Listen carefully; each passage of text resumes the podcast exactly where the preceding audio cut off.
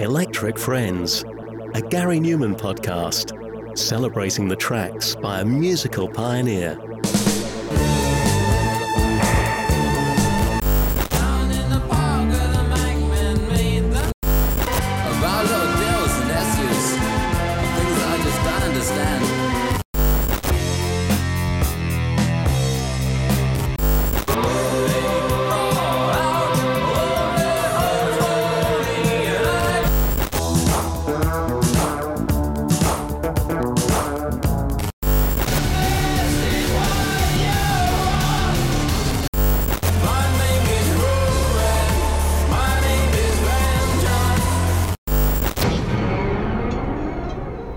2000, Gary Numan fans found themselves in new territory. After the wilderness years of the late 80s and early 90s, Gary had seen an upturn in fortunes by the turn of the millennium. Critical opinion on his career had started to 360, and Gary had made a couple of albums that he had a reason to be proud of, thanks to his move into industrial metal sounds after heavy influence from artists like Nine Inch Nails. Following 1994's Sacrifice and 1997's Exile, Gary returned in 2000 with his most daring effort yet, and the album that I'd argue truly kicked off his new era that's still going to this day. So, for this episode, we'll look back at the Pure album and we'll delve more into the album as a whole in a future episode, but in particular, today we'll focus on its lead and only single, Rip. So,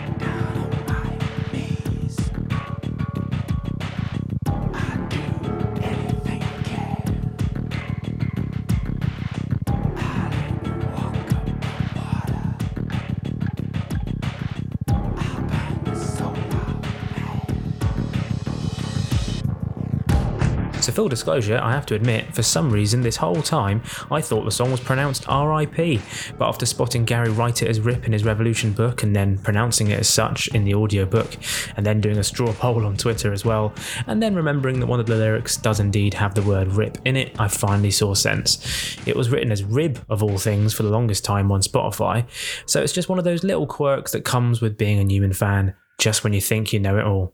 So Pure was seen as continuing Gary Numan's attacks on Christian teachings, but this time in a somewhat more personal fashion than on his previous album Exile. The album featured an expanded group of people that he worked with following his largely one man efforts of Sacrifice and Exile. The Sulpher team of Rob Holliday and Monti contributed guitar and drums as well as keyboards and additional production, and there was also Richard Beasley on drums and Steve Harris on guitar. While some songs on the album, like the previously discussed track A Prayer for the Unborn, go to episode 2 for that, delved into personal moments in Gary's life, a host of the songs on this album delved into Gary's feelings of atheism and a downright hatred of God. Songs like My Jesus and Listen to My Voice are just some examples, but Rip is perhaps the most angry of the lot. The song is very Nine Inch Nails in lots of ways. It starts with distorted industrial electronics, but programmed in a way that sounded a lot more polished than in his previous efforts. It's incredibly menacing as the glitchy guitars and keyboards are joined by Gary whispering in a way that felt pretty terrifying at the time. It's up for interpretation, but Gary conjures up images of a desperate person blinded by faith and belief, allowing themselves to do anything to get rid of their sickness or guilt.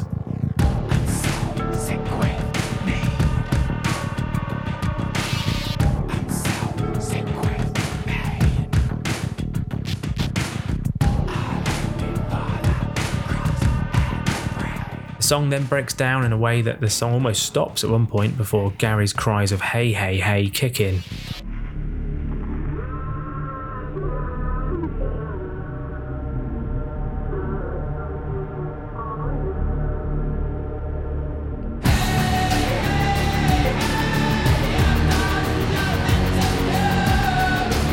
It's furious and pissed, and unlike anything he had done before.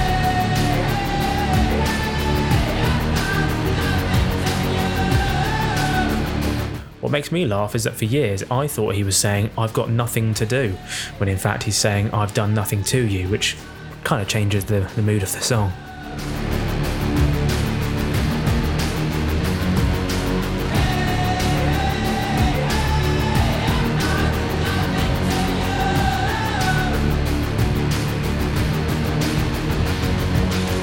Next verse, the person has got so desperate they're almost sounding like the devil, or perhaps it is the devil itself, as they attempt to bargain with someone or something to get their desires and demands. The chorus changes from I've done nothing to you to I've got something for you. Perhaps the request has been granted. All in all, it's Gary's call against religion and God and all that it stands for.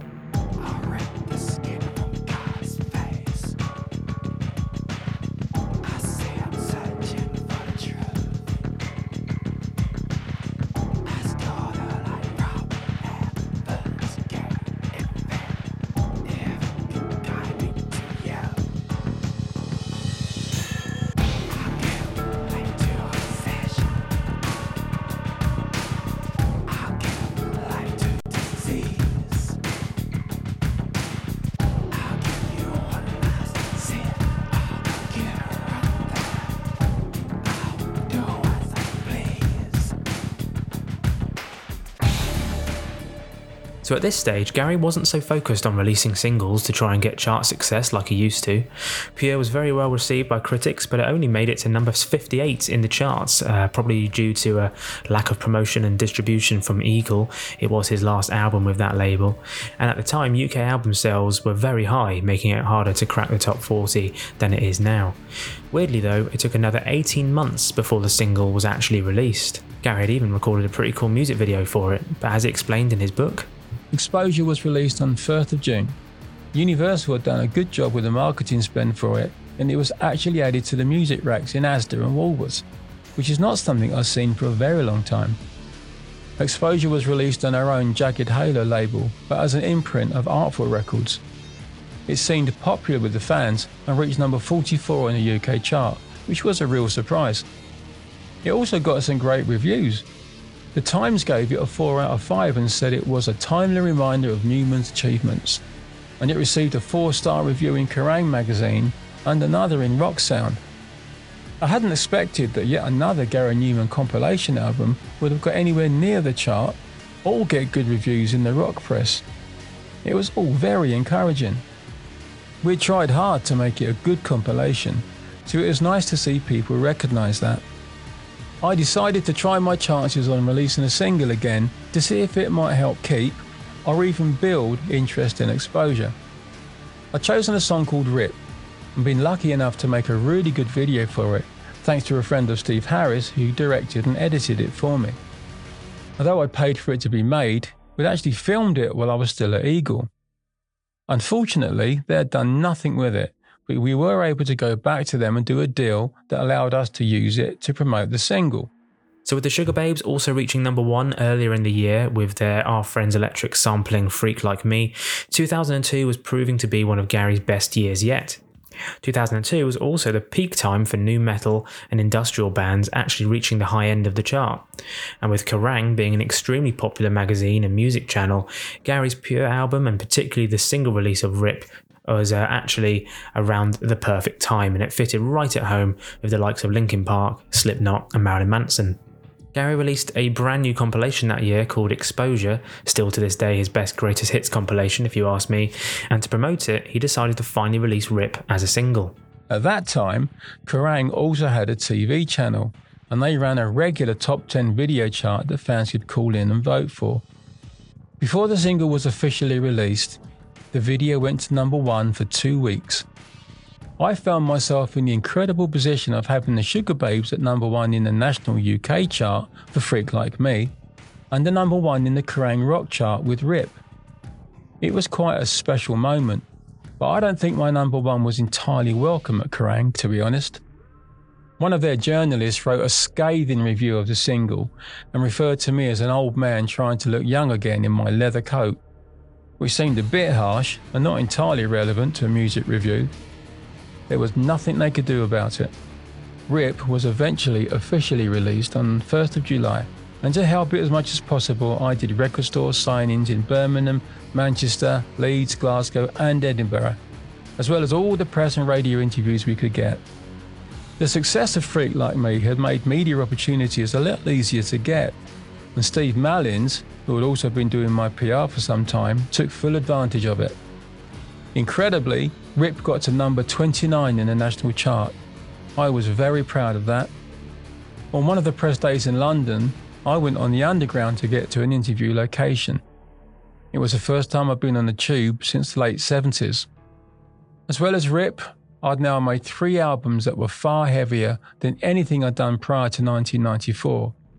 The music was not radio friendly, a million miles away from pop, and yet even without radio play, it was finding its way into the chart.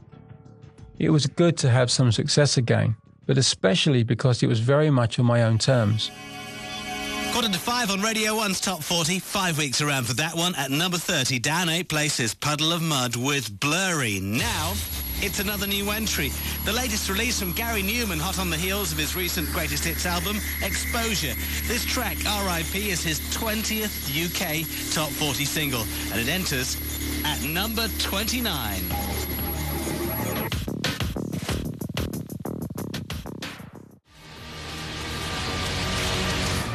It's new at 29. Gary Numan returns with R.I.P. And straight away, another new entry. It's a debut release. See, I knew there was somewhere where it was called RIP. It was Mark Goodier's fault. Anyway, I remember being so excited to hear Gary back in the chart in, and in the top 40.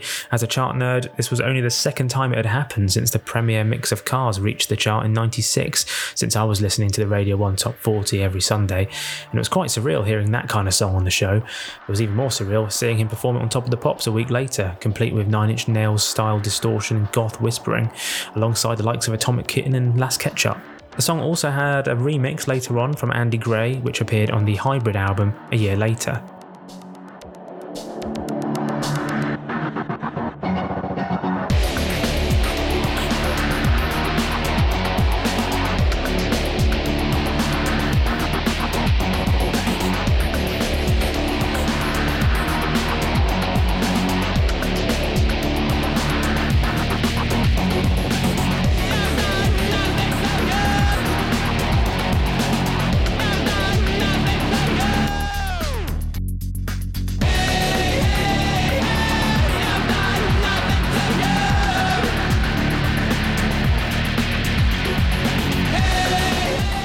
Two CD versions of Rip released, uh, one with the remixes of A Prayer for the Unborn and ME that would also appear on Hybrid, and one with two Metamorphosis mixes of This Wreckage and Our Friends Electric, the form of which did appear on Hybrid as Mark Thwaites remix. But as far as I can tell, this is the only place where the Our Friends Electric remix appeared, but I might be wrong. So, looking at your thoughts and messages about Rip, uh, on Facebook, Adam Fibble said, I had been a Numan fan from the age of seven uh, when I first heard Our Friends Electric on holiday in Wales on the radio back in 79, though I was too young to go to concerts or even buy the records until I was a teenager. I loved all his songs, and by the time I could buy the records, he was mostly doing his jazz yuppie style, and I lamented how striking his music and style once was. A few years later, and I'm a dad watching MTV with my kids, when Rip came on, I totally freaked out. My kids couldn't get what I was on about, but when I saw Rip, I knew the Gary I loved was back. He had finally found himself again, and I knew things would be on the up from then on. This was the start of his rise back to his rightful position. The music just got better and better, and I've never missed a UK gig. Thanks, Gemma, for putting him back on the right track and helping him be who he was always best at being. Rob Biggs said, I remember voting for the video on Kerrang TV. I did that too. One morning, it got it played uh, three times in a row. Um, I would have preferred this, uh, something else as a single, maybe, but the track showcased just how much Gary had evolved. Happy memories indeed, and a great video. Shame no more singles came from the album. And Kenny Gibbs said, along with the title track, it propelled Numan back into the mainstream consciousness, beginning the re evaluation of Numan as a seriously influential electronic pioneer, rather than the figure of fun the sneering music press had condemned him to being since the mid 80s.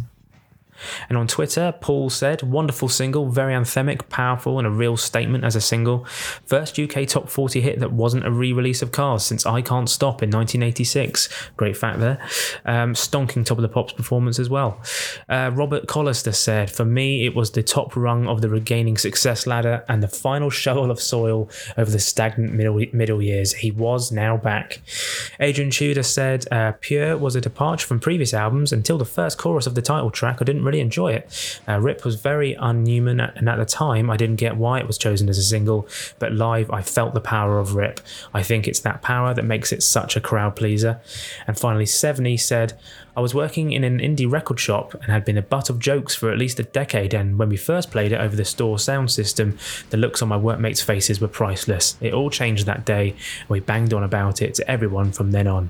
So thank you very much for all those comments. And all in all, I'd say that Rip was a turning point for Gary and his career. A strange history when it comes to being released as a single so long after the album and being one of his last top 40 hits. So an important song in his story uh, that helped shape where he is today. So that's it for this episode of Electric Friends. Thank you for listening. I hope you enjoyed uh, the last episode too, It was the first interview of the series with Tubeway Days Chris Fielding. I'll be uh, doing more interviews at some point uh, with a couple of exciting ones lined up already. Uh, in Numan news, he's been on holiday with the family in the last couple of weeks. He's posting lots of great photos on social media. Um, he also mentioned that he can start working on his next album relatively soon, with Ade Fenton recently visiting to continue work on Raven's debut album. So lots to look forward to, as well as his acoustic gigs in a couple of months. So as ever, you can follow me on socials at Numan Podcast on Facebook, X, Instagram, and TikTok. You can email me uh, numanpodcast at gmail.com or just head to numanpodcast.com to subscribe to the podcast if you haven't already. So for now, it's time to leave.